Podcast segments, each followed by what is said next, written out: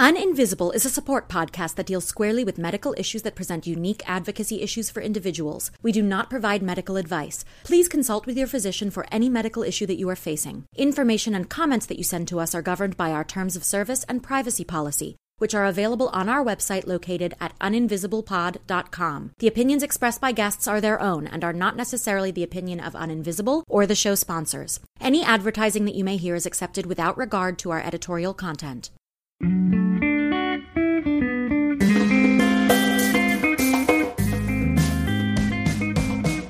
Welcome to Uninvisible. I'm your host, Lauren Friedman, and I'm here with my guests to bring you info, insights, and inspiration for coping with, diagnosing, and treating invisible illness. We're here oversharing so you don't have to struggle with invisibility anymore.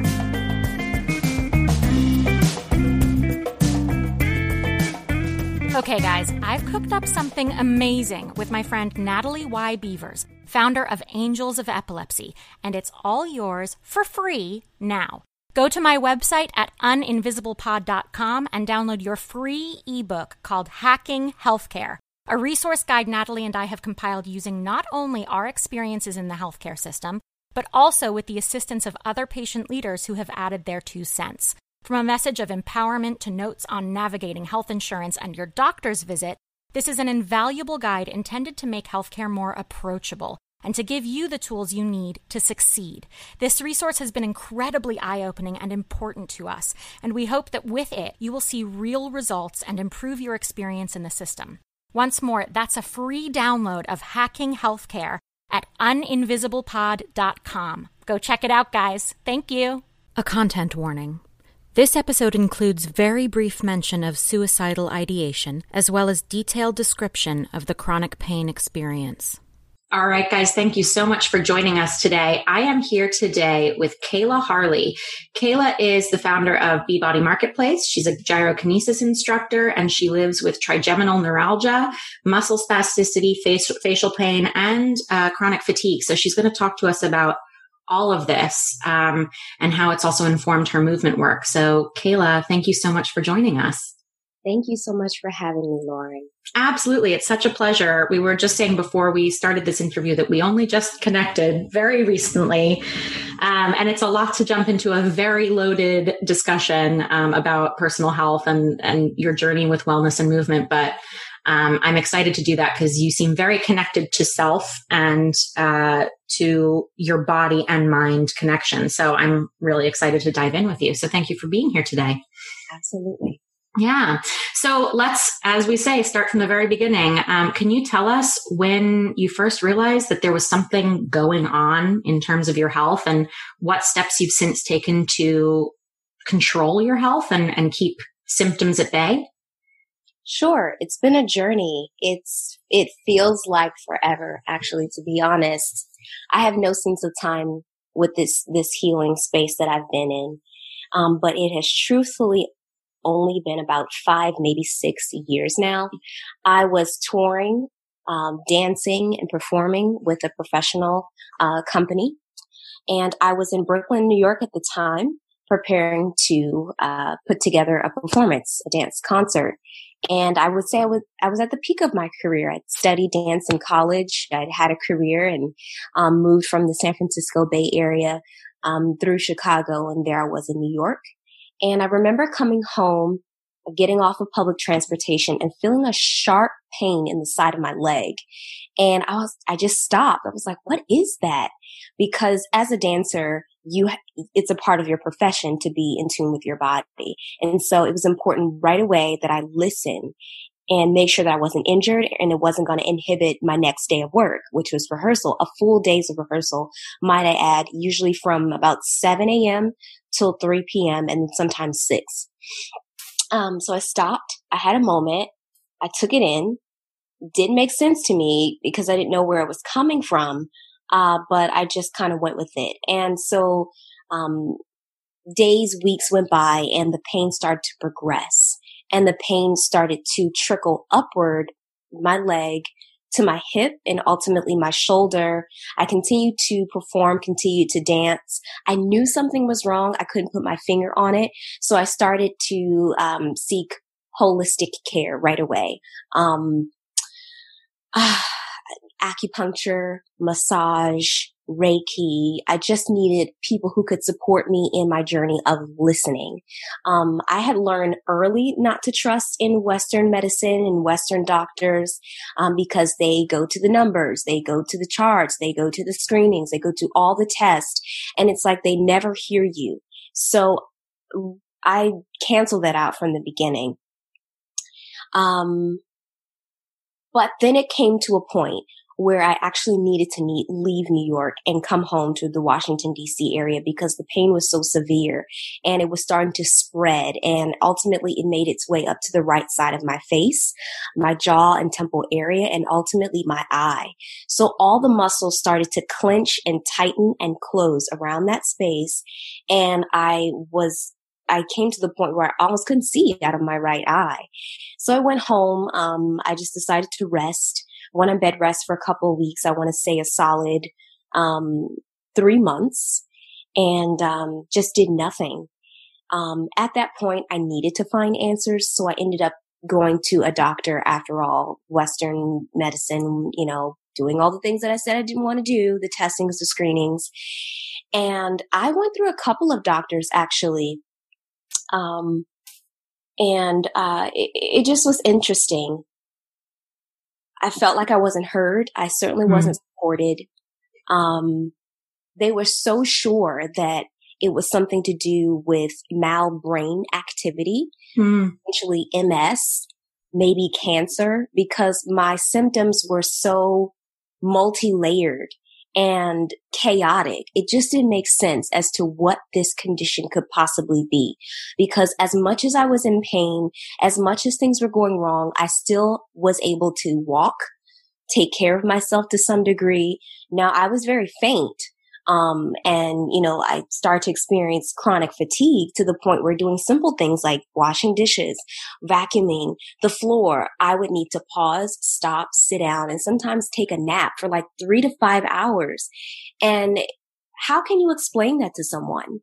How can you say, I'm I was a super athlete at one point and a dancer to now I'm almost completely debilitated in my day to day activities. And presuming presumably unable to work as well. I mean, this is your bread and butter is your body and your body's malfunctioning. Exactly. Exactly. So, um, went through all the things that they asked me to do and they found nothing they found according to them and their results that I was completely healthy and it was probably in my head. And you and I had discussed this prior to coming on that they recommended I see a psychologist. Now, what's interesting about this is I was listening in on a talk about the future yesterday about the future about data um, sharing and technology and what that looks like. And they brought up the fact that from a global perspective, refugees, but from a domestic perspective, minorities don't trust that as a recommendation because it sort of scars you. They put it on your record and you don't know where they're going to share this information. And no one wants to, speaking of bread and butter, run the risk of losing jobs or losing out on opportunities should this information be shared that you had to go see um, a psychologist or a psychiatrist because doctors felt like you were mentally or emotionally unstable and not willing to accept their advice, their results, and their diagnosis, and that you probably just are taking it upon yourself to um, stretch this experience. It's the epitome of gaslighting. This is exactly what gaslighting is. And it's worth noting here, and I should have mentioned it at the beginning of the interview too. You're the third woman with trigeminal neuralgia that we're having on the show, but the first black woman living with trigeminal neuralgia too. And it sounds like you went through a few more doctors as well than the white women who've been on the show. So that's an interesting point too. I did. I went through probably 12 physicians and specialists just in the beginning of understanding what this was. And let me tell you, it was a black woman who looked at me and said, I know what that is. You have chronic TMJ. Hmm. From that moment, I was able to see the next person who I needed to see, who was a foreign doctor, hmm. to that looks like trigeminal neuralgia. And they kept Lauren discouraging me from doing my own research. They were like, don't Google search, don't look on your own, don't self diagnose. But it was coming into those office visits with my research, writing down my symptoms, being vocal and being my own advocate.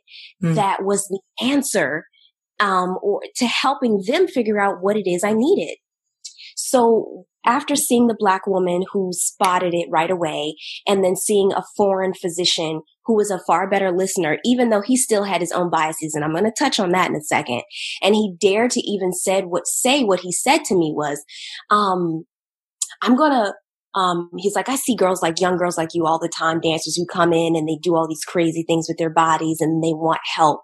So this was a pain this was a pain specialist. And I'm thinking in my head, was it your job to tell me that? Or can you just help yeah. me? It's just inappropriate. Injuries are part of the job. I mean, that is, you're using your body. Using like, my body, you know, and it's, why do I need that comparison in this moment? How is that relevant? How is that helpful? Well, and is an athlete ever criticized for injuring themselves, but a dancer is? Hmm. Like, why aren't, why is this art of movement not also considered i mean these are the same thing in my head it's the same level of skill with your body you know but it's interesting that like an athlete is expected to get injured but a dancer gets injured and you're being judged mm. facts noted i had to get an epidural on the side of my face just to release the wow. amount of pain and tension um, that was going on just for me to even experience some sense of normalcy. I also needed to see a dermatologist because I had eczema and the amount of pain, inflammation, burning, scratching, screeching. It felt like someone was taking a knife to the side of my face and slowly cutting me all day long, as well as a fish hook hooked inside of my jaw and being yanked and pulled like someone is trying to pull me out of water on top of the feeling of like fire ants in my scalp crawling across my skin. I thought that I, what is it called? I thought that I needed some kind of blood flush. Like mm. I thought my blood was contaminated yeah. and I needed to clean it out because of the, the, the sensations that were going on. And I recently had a doctor when I told them I had TN. They're like, you probably don't have TN, um, because they asked me to describe my symptoms and I needed to take a pause because there's so much to trigeminal neuralgia that it's hard to explain. And they said, mm, you probably don't have it because you don't forget, um, trigeminal neuralgia if you had it. I was like, I just need a moment to begin because this experience, this diagnosis, this condition is, is extreme. Um, that it's hard to believe and it's certainly hard to wrap your mind around if you don't have it. So, um, yeah, there's that. Um, you know, being a black woman and sitting down on top of a doctor's table is, is so hard because mm-hmm. I often hear from black women the reason why they don't trust physicians is because of this glow. You come in and you look fine. Um, you look like you've been out in the sun and you're glowing and you don't have issues and all of these things. How could you possibly? There's, there's nothing wrong with you. And so it's like, where do you go with that when people are already denying your right to say that there's something wrong with me and I don't understand and can you help me? And the reason why we're going to doctors is because historically as black women, we've been discouraged from tapping into our own knowledge, inherent wisdom of healing of the earth practices. Everything about where we've come from is bad, is witchcraft, it's voodoo, it's evil, it's black magic, it's, um, not proven. It's mm, all or it's fodder for an illegal experiment as well. You know, it's like the body being abused as well as what we've seen in Western medicine, particularly where Black women are concerned. Exactly. So we can't win for losing. You, we do it our way and it's like, you need to go see a doctor. You go see a doctor and it's like, uh, I don't know how to help you. You're healthy. You're fine. Maybe it's in your head. And then that stigma of being all these things and you're frustrated. And then you end up being the angry black woman who can't be helped, who's got all these symptoms, who has health issues. And then this is why they have tagged this condition, Lauren, the suicide disease, because mm. you ha- can't find any solutions. You can't find the help that you need. You're going through all these manic experiences. You're broke. I, you're broke because you can't walk. I'm sorry. So, sometimes you can't walk. Let's yeah. talk. So you're stuck in bed all day because you're sensitive to light. You're sensitive to sound.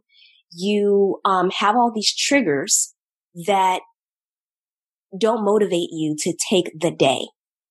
Um, I would say being a black woman to my advantage, I started to tap into the strength of my ancestors and say, okay, Kayla, if they've been through medical experiments, if they've been through slavery, if they've been through all these things, you got to rise up. You just have to. You just, that's the only answer. I'm sorry. Um, and that is a problem in, within itself.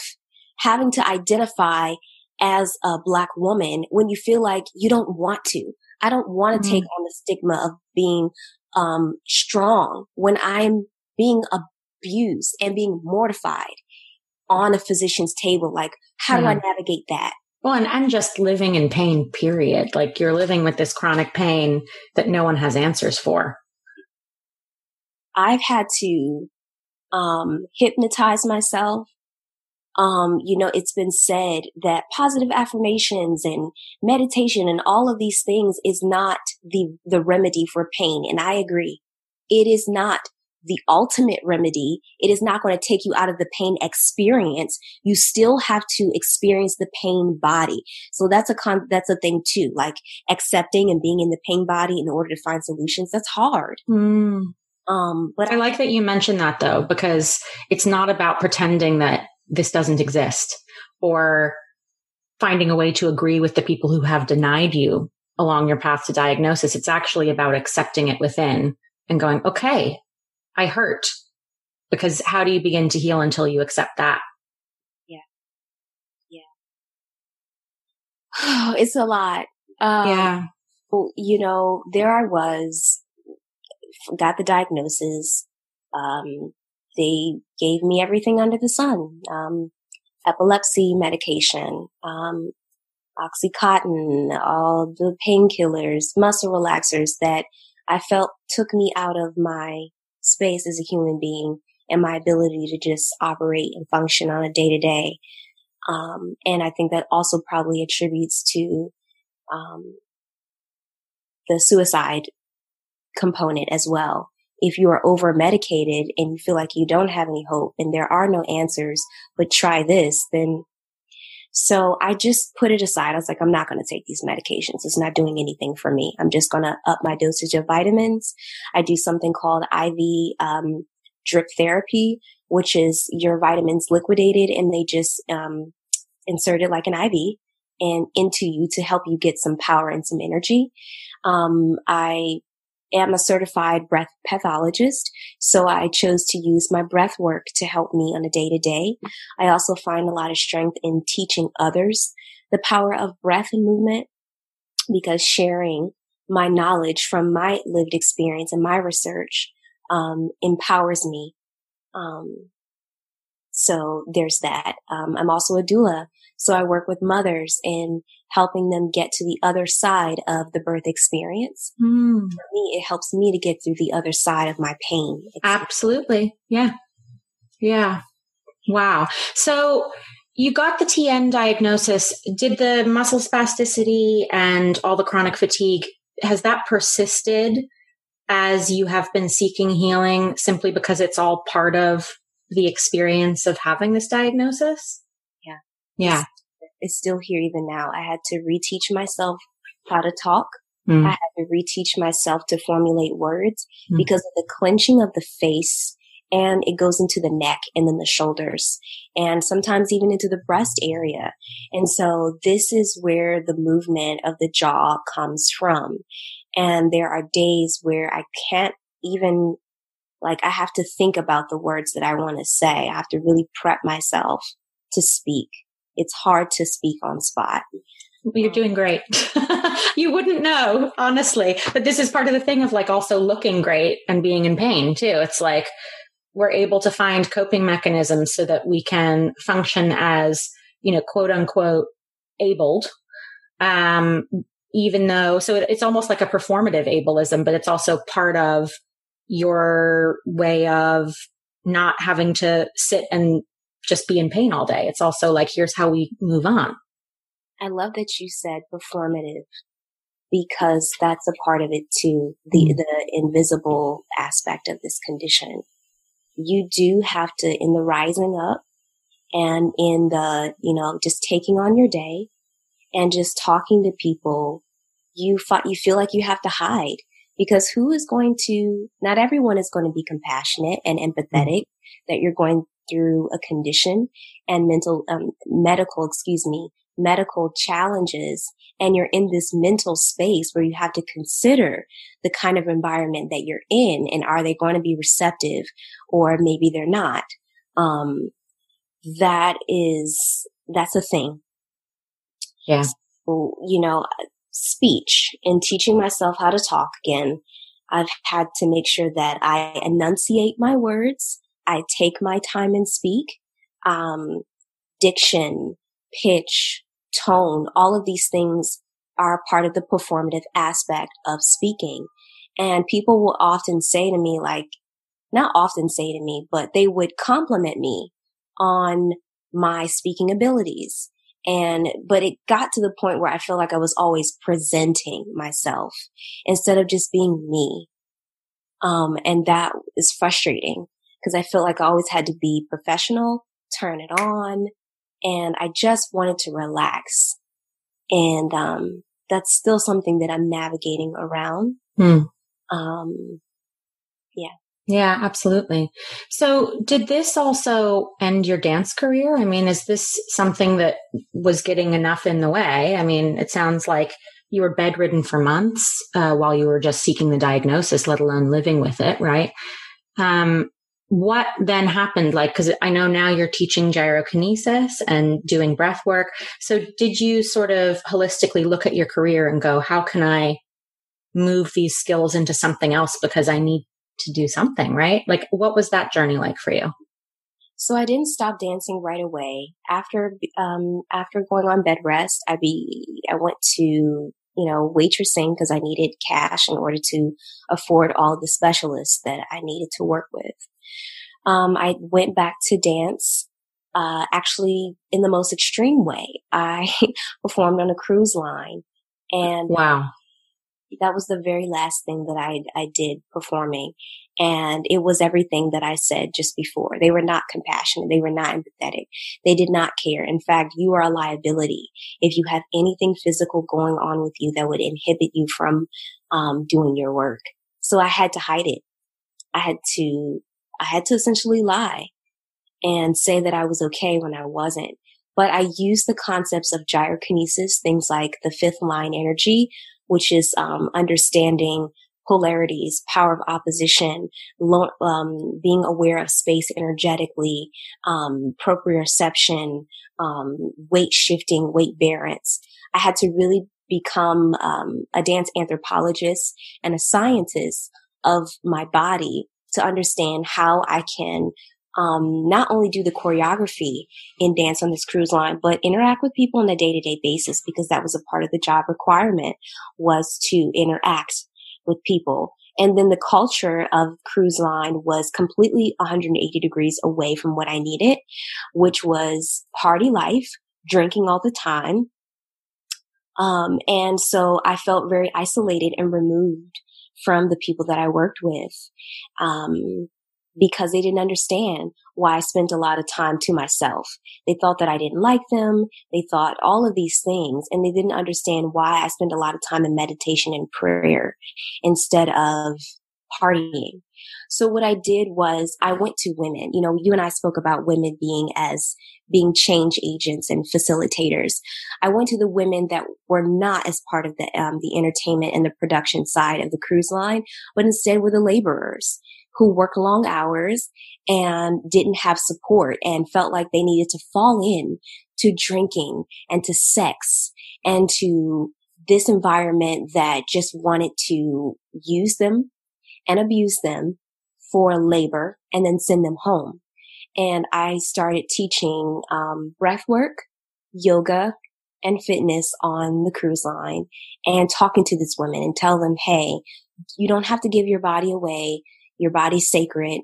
You know, hold on to what you have and save it for what you need.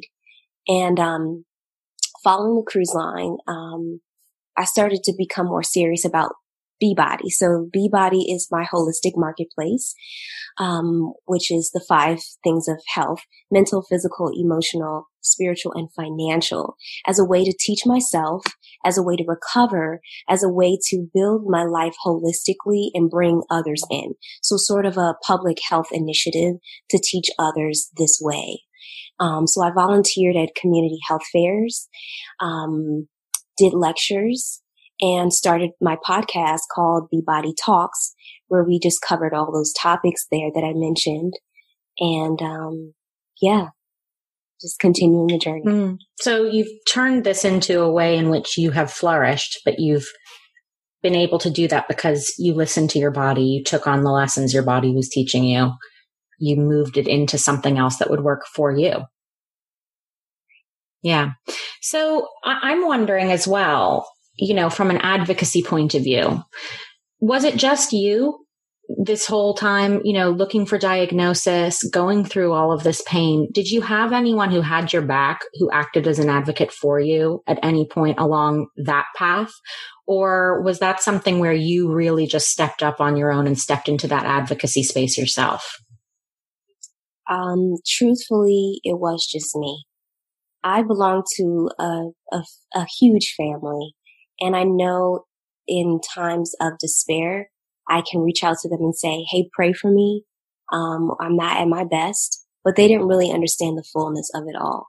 And I can also be transparent and say that, um, I think it was my mom who recognized that I didn't really have this, have the support that I needed because it was hard for her to even accept the diagnosis. I would try to share things about what I was going through with my family or going through with my loved ones, but they couldn't fully wrap their head around it.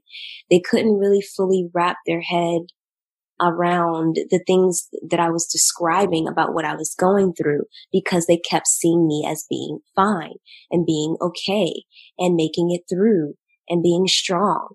So, um, that double life that I was living, I think, um, the denial factor, um, that loved ones, um, that loved ones are in is debilitating for the person who's in pain.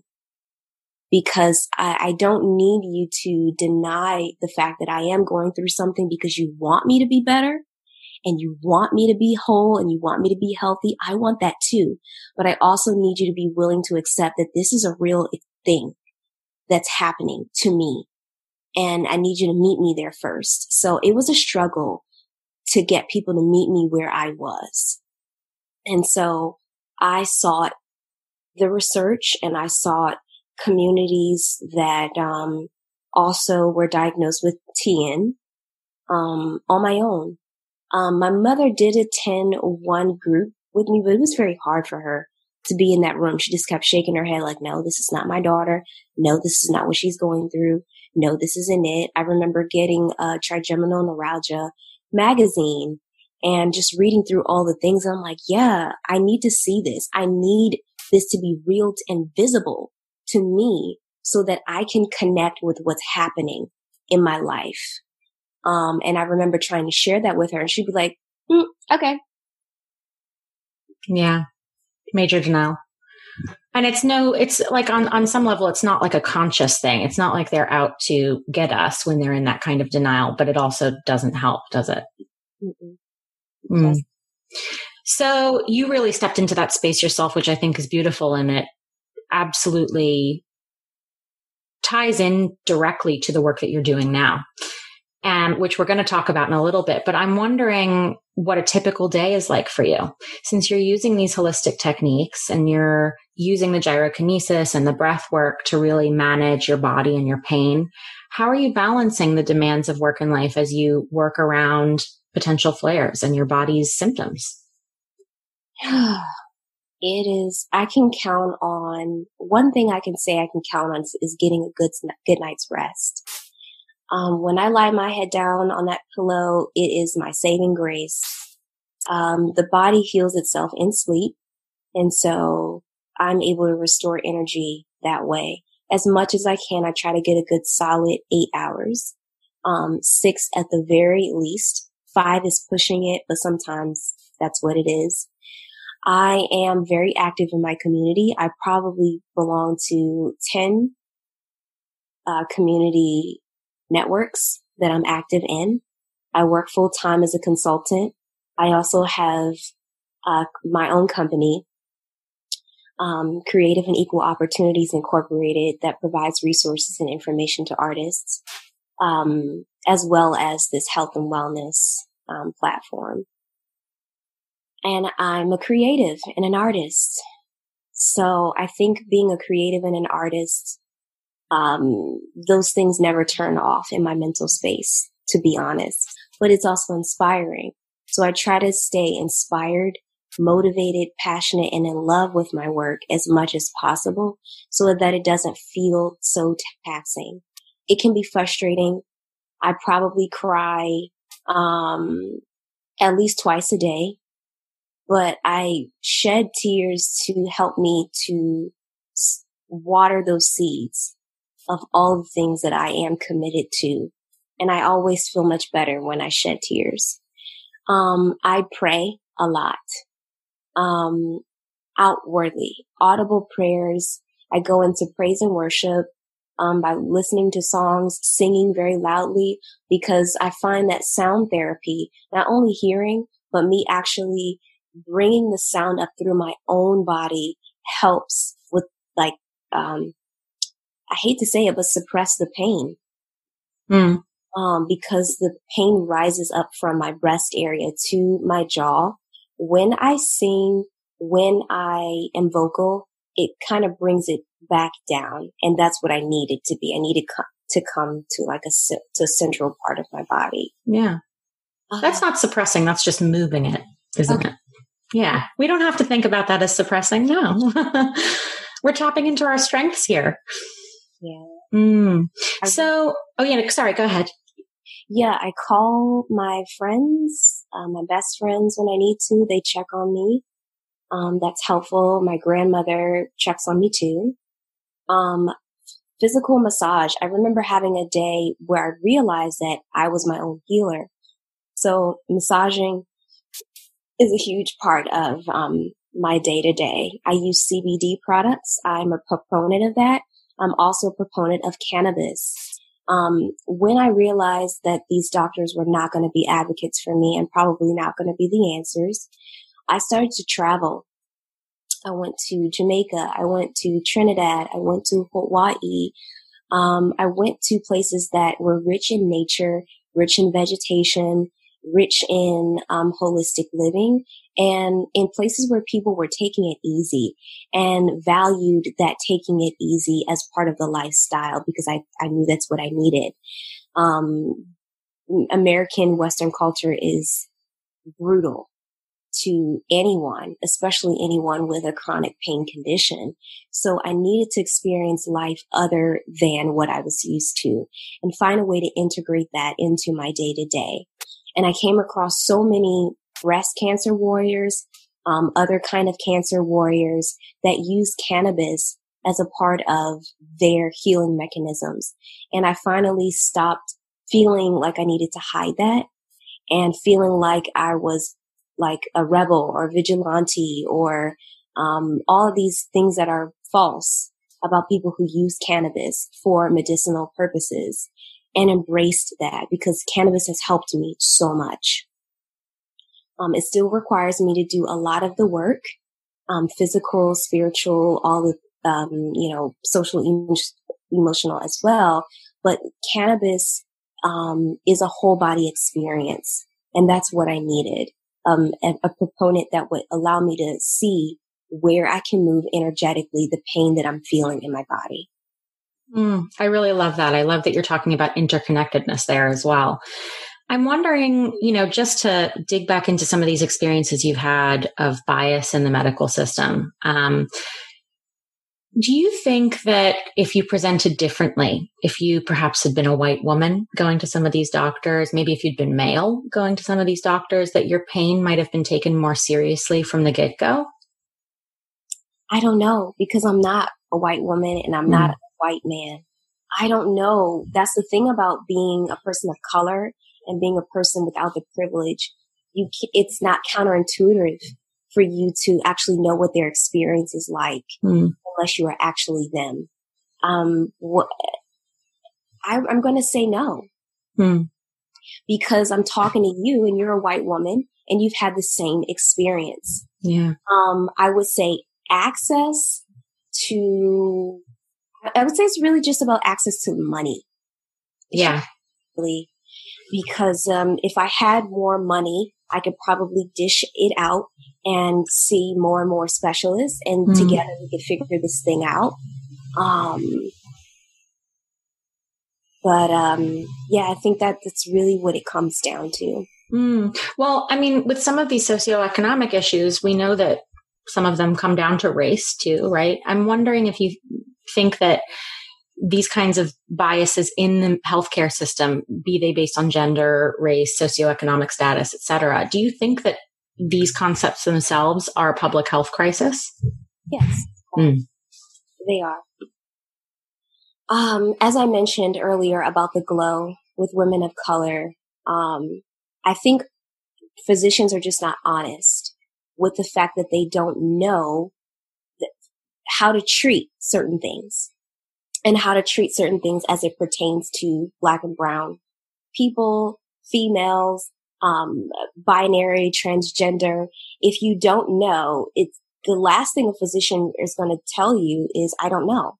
They're not going to be honest. They're just going to keep referring you out to someone else that could possibly help you, but it's still shooting in the dark. Um, so that is a part of the crisis um, as well as we know that they are in partnership with the pharmaceutical companies. And it's much easier to just send them off to um, a random medication that could potentially help them or not at all instead of um, accepting as the Europeans do, uh, European culture, um, complementary care, alternative care, holistic care. They actually embrace a walk in nature, um, movement therapy, dance therapy, mus- music therapy, um, going to spend time with a monk as a viable option for healthcare. Um, we do, we don't do that here in the U.S. We don't do that mm. at all. We would rather lie, or excuse me, not we, because not me, mm. rather lie, collect your money, tell you it's you, or say, sorry, you can't afford it. I don't know what to to tell you, um, then offer them something that really could work for them. So mm. I think we need to look at, we need to change the, the, the spectrum of what we're doing here, what we're, what we're offering people. And so we, we know that sure, black and brown individuals, women of color, minorities, etc. If you're on the very minimal healthcare, which I am, um, I'm now finally getting to the point where I could probably start to afford my own health care.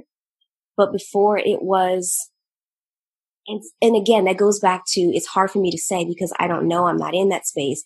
My mom, I was able to go to a doctor's visit with her where she had real health insurance, not health care for all, not Medicare, where my experience that probably took 30 days to be referred and to see one doctor um, happened for her in five minutes. Wow. Apparently they had specialists in their back office. Apparently they had all these people that she just needs to wait five minutes and go see that person and get her blood drawn and go see that person and go take the test and go see that person and get everything done in a day that took me 30 days to do. Wow. Was only because I was again my own advocate, mm. professional, and followed up and punched through it that, and, and it took me several calls, calling people day in and day out, Did you get my message? Did you get my call? Did you get, it's ridiculous. It's Meantime, you're living in pain too. It's like, this is like, it becomes the full-time job. mean, it's a full time. That's exactly what it is, Lauren. I have stacks and heaps of folders. I'm like, my God, who do I work for? Do I work for the system? Yeah. And shame and that guilt of then having to go apply for food stamps because I'm unemployed and I need to eat. Um, and applying for assistance and all of these things that again, minorities are shamed for doing. Like, oh, you just need to not have children. You can't afford them. You just need to not have issues. You can't afford it. How do you tell someone that when that's a part of their lived experience? Um, that's being fueled by these biases and being fueled by the inequities of healthcare. It's absolutely a crisis. Absolutely. Well, I mean, this is a lot of the thing that is wrong with the US healthcare system, right? But is there any way that we're getting it right? Do you think you don't have to have an answer to this? but um, I know I agree with you that there's a lot of negative stuff, but I'm wondering, are there any positives that maybe we have the the advantage of Europeans, for example, on in any way? Um, I would say the positive these days is the fact that we're seeing more small businesses erupt and we can now start to um, explore options that are out there like mobile health services. Yes. Access to technology. Um, I do see potential in the future for things getting better for us. We just need yeah. access. Yes, absolutely. Like tackling access from a small business point of view. I really like that, th- that you're making that point because it is about taking power away from larger corporations, pharmaceutical companies, massive hospitals, and putting it back into people's hands, isn't it? Mm-hmm. Yeah, I love that. I'm wondering whether you can offer any tips um, oh, actually, sorry, before we get into that, let's talk about your advocacy work. Let's talk about your businesses. Tell us about how you, I mean, you talked about how you sort of organically came into your gyrokinesis business and B Beebodi, but tell us a little bit more about how you're helping others um, through both your community work and your work in this wellness and holistic care space. Sure. So I will start with my work as a doula. It was actually a man that made the suggestion to me that I should become a doula. I had no idea what it was. And when I found out, I realized that um, women of color didn't realize that they had this entitlement to support because entitlement and minority don't go together. Um, support and minority don't go together. Um, but when I realized that they did and they needed to know that, that became my charge to at least let as many mothers of color, and I'm not just talking about black women, that's Latinos, Latinas, that's Asian women, um, you know, broad spectrum, that they deserved support. And in the birthing process, before and after, that they should consider getting a doula so um, I work with an organization called the March of the Dimes. They um, tackle um, the inequities that are directly in the hospital um, experience and in the system that where mothers are left out.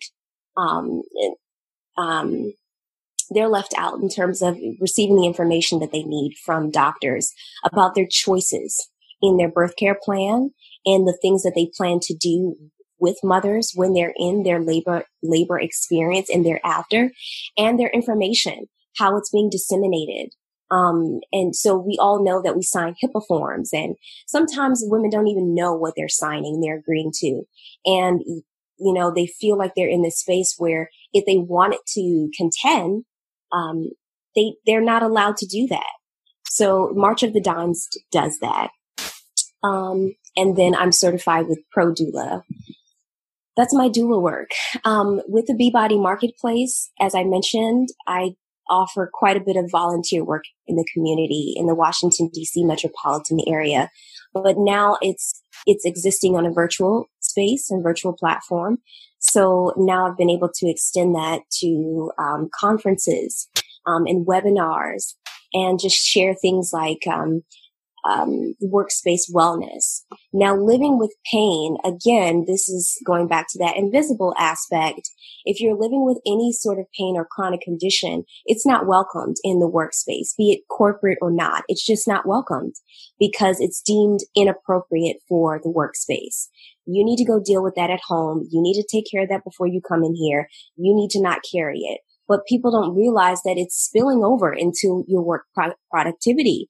And maybe why you aren't seeing the results that you would like to from your employees is because they are depressed, is because they aren't getting the support that they need.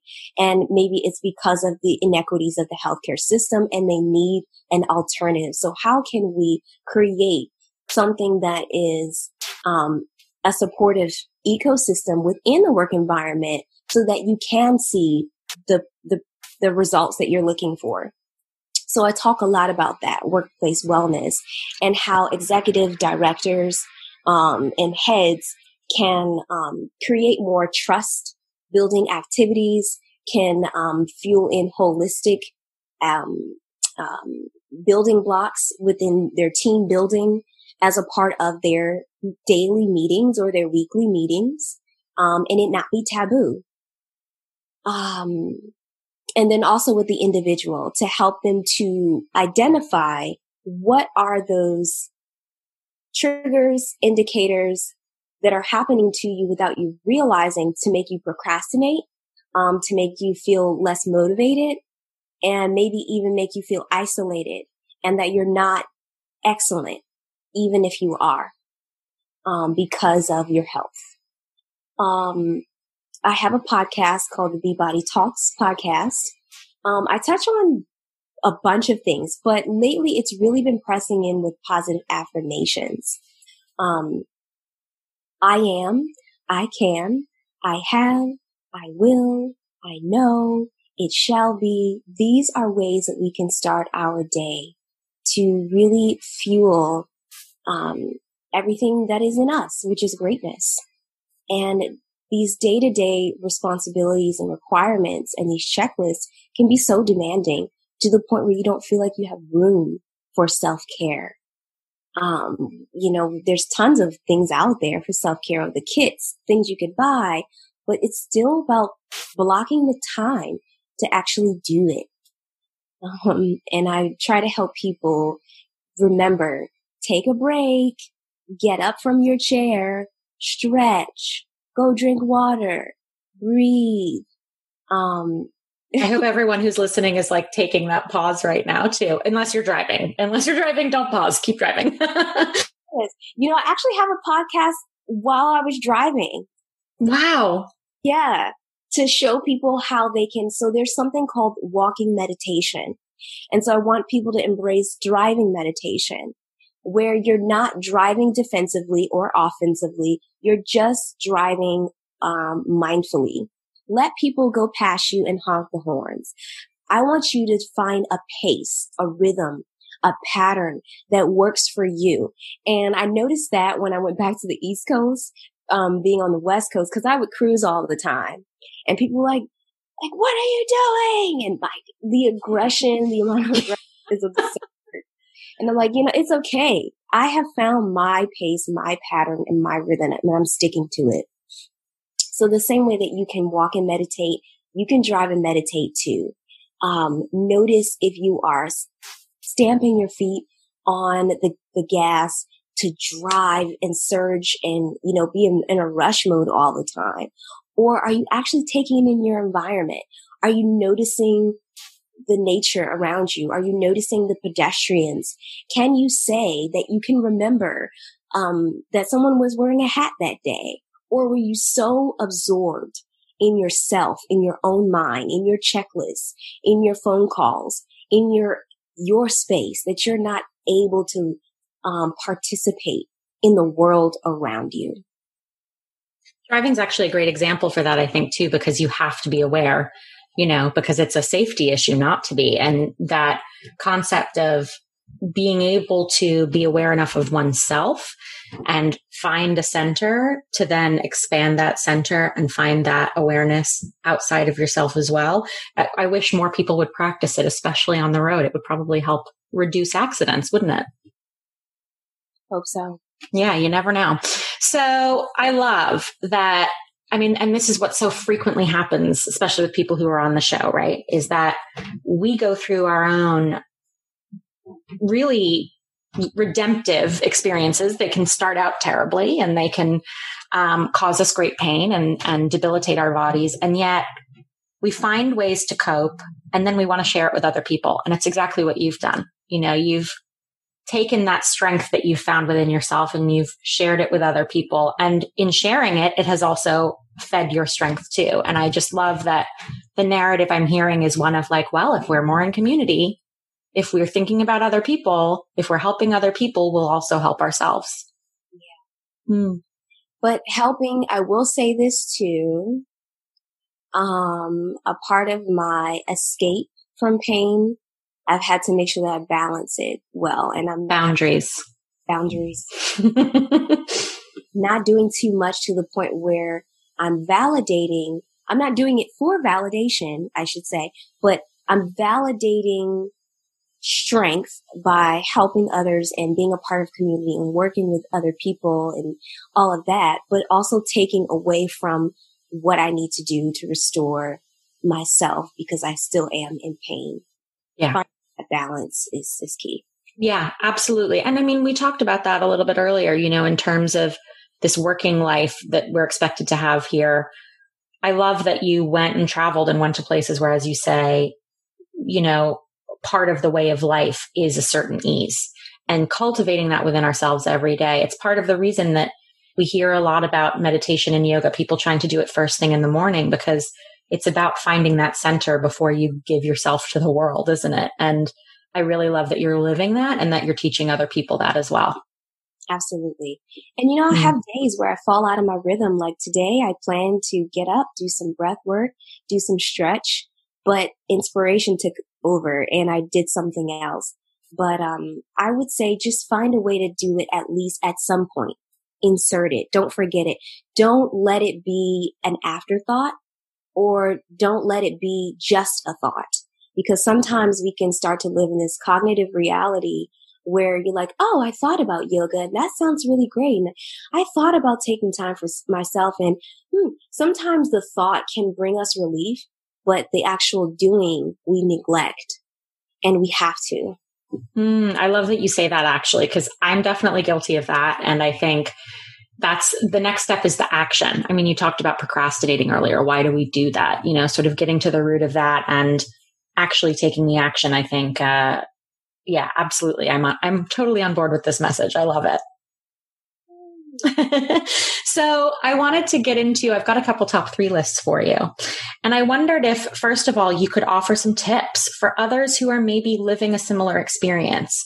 Maybe they're living with chronic pain or a chronic condition and really struggling to figure out what's going to work for them, to find their center, to um, understand the world around them and sort of try to find their feet. What would you offer to fellow spoonies who are living with an invisible condition? affirm yourself like crazy. mm. The wildest thoughts, dreams, imaginations that exist as a part of your being and as a part of your experience, affirm that. Um, get rid of the shame and the guilt that you have been living with and get rid of it on a daily basis. You do not have to apologize for the fact that you're going through something. The world that we live in needs to be more, um, I, we can't expect them to be supportive. They need to just be aware that just as, just as our skin color differs, our condition of life differs too. So affirm yourself like crazy and, um, let that be real. The second thing I would say is nutrition um, changing my diet, um, taking in more water salient foods has helped with reducing inflammation in my life.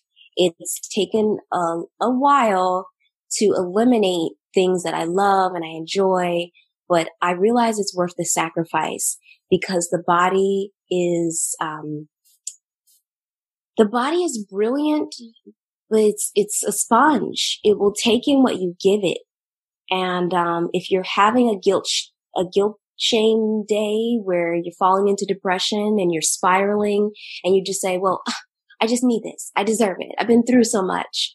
And you keep, you keep validating that, um, malnutrition as a reason for why you're doing it. Um, your experience is a reason for you have, you have malnutrition.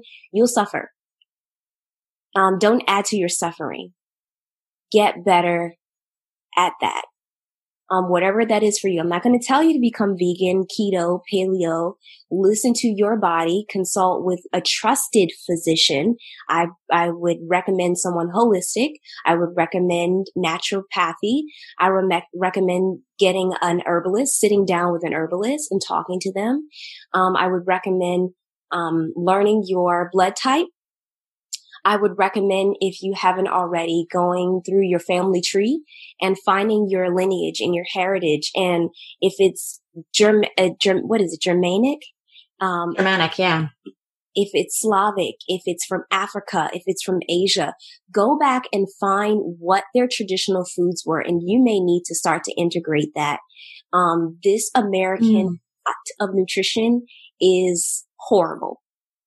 It is not it is not a viable, um, jur- uh, like path and option at all because it's a, a, melting pot. It's a meld of things that we, our ancestors have brought over to this land. And it's usually fried, dyed, and laid to the side. And that includes my brown and black women too.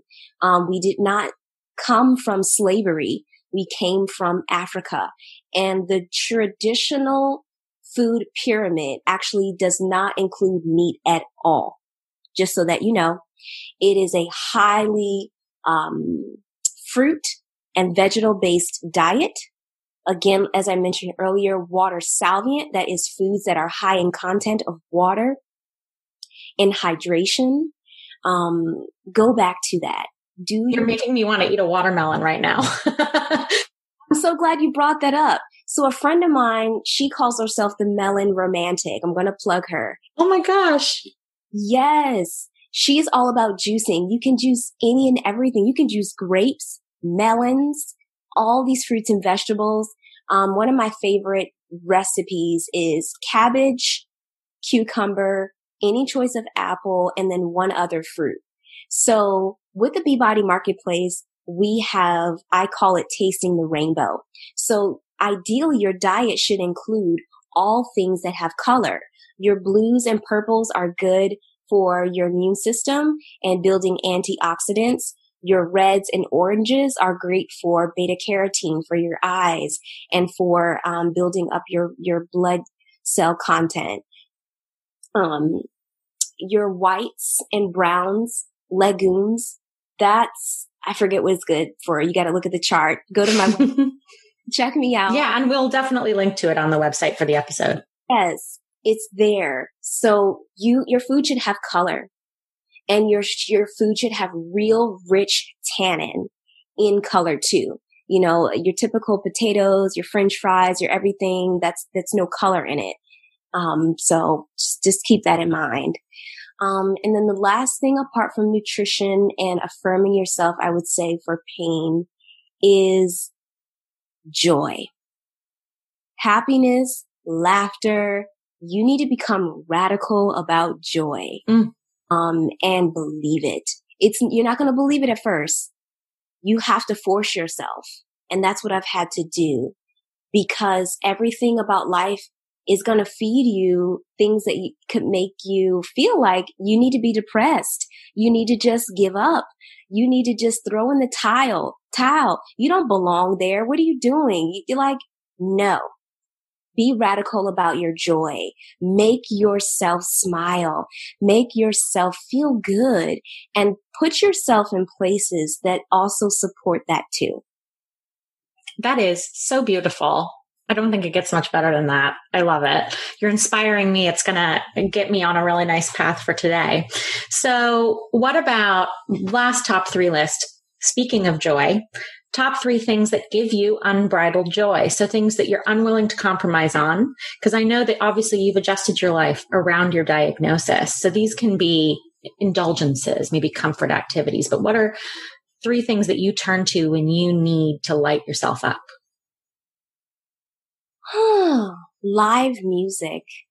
Um, sound therapy is so, um, it's so key for pain conditions. Um, frequency is a thing. And, you know, we always hear no bad vibes here, only good vibes and energy. What is energy? Energy is frequency. It is, the, these are wave patterns and the body, it, the body absorbs that and it's a cellular experience. And that's, that is how we are energy. Um, you know, we've got organs, we've got bones, we've got all these, the makeup that help us to navigate throughout. Well, it is true that we are energy. So live music has helped me so much, um, to make me feel alive. Um, what else? I think going back to laughter too, that's also a cellular experience when I laugh, I'm taken out of, not escaping, but I am taken out of my pain experience. Um, and it can be contagious laughter and infectious laughter. And I want and need more of it. So things that like, and good laugh, good comedy too. Um, not that like dry, sarcastic, like rude, yeah, not something crass, but like something that's actually like funny because it's true. yeah. Um, hmm. And what I'm not willing to compromise on, um, that gives you joy. joy. Children. Mm.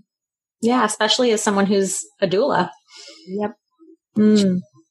I'm an educator. Going back to honesty, um, children are brutally honest.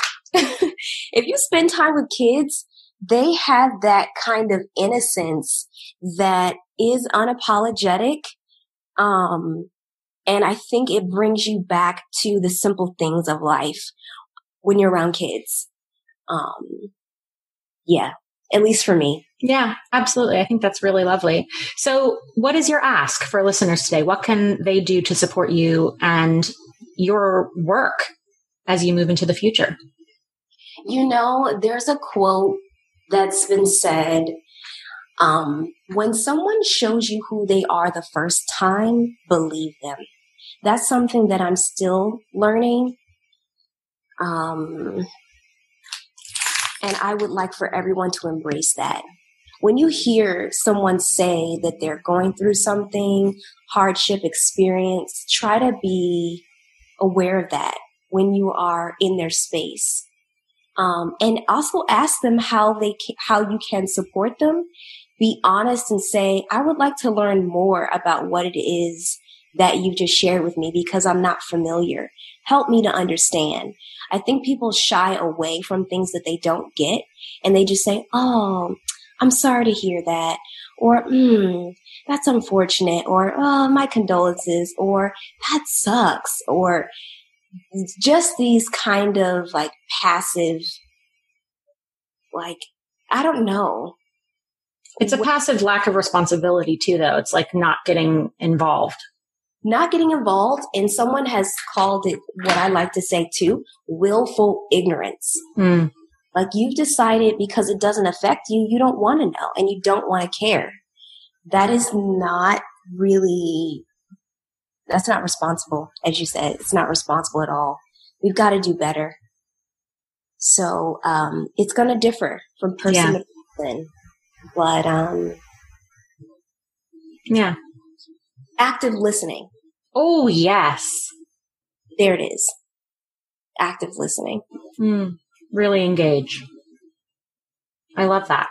So, what is next for you, Kayla, in your advocacy and wellness journey? Well, I plan to become more active in my advocacy for TN. Um, by getting the word out there. October is Trigeminal Neuralgia Awareness Month and the color is teal. So any way that I can unapologetically let the world know that this is not an invisible, made up condition, but that people are really suffering uh, from chronic facial pain and that we do need to find answers. I will continue to do that and encourage people to donate to uh, the foundation in order to help us find solutions. Um, for Beebodi and the Beebodi marketplace, I will persist with financial wellness in my own um, coming to of literacy, financial literacy, to help us to understand that um, when it comes to finances, we don't have to blend in to the current um, of haste that's going on around us, especially with the pandemic, but to really find a, a rhythm that works for us and who we are as people and the obstacles such as chronic pain and health conditions that are part of that experience in money making. Um, yeah. I love that. And remind everyone where they can find you again. Sure, you can find me at www.beebodi.blogspot.com. I'm also on Instagram at B-E-E-B-O-D-I, as well as on iTunes for my podcast entitled Beebodi Talks. That's awesome. And I will include all of that information with links on the website for the episode. Is there anything else you'd like to share with everyone today, Kayla? You've opened up to us so beautifully, and I'm just so honored to have uh, been present for this conversation.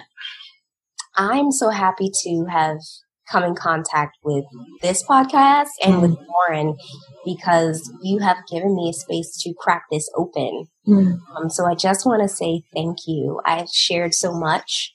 Um, and I'm just grateful that this space is here so that mm. people like myself can do that. Thank you. Thank you so much. And thank you for engaging with us and like showing us what active listening looks like, right? Like that thing that we need to cultivate more is exactly what we just did. So, um, I think living by example is something that you have really mastered here. And, um, you're really just such a wonderful, wonderful role model to everyone tuning in today. So thank you so much for giving us your time being present here, sharing your energies with us. Um, wow, what a wonderful person to have met. Thank you so much, Kayla. Yes. Oh, you know what? Mm. With this, in the Beebodi Marketplace, we encourage you to treat, support, and invigorate your human body. Hmm. I love that. Yes, because that's what we need to be doing, especially if we have a chronic illness, right, guys? Yeah. Absolutely. Well, Kayla, what a joy. What an honor. Thank you so much. And guys, go check out Beebodi. Check out all the work that Kayla's doing. Um, she's an incredible advocate in the community and, uh, you should connect with her.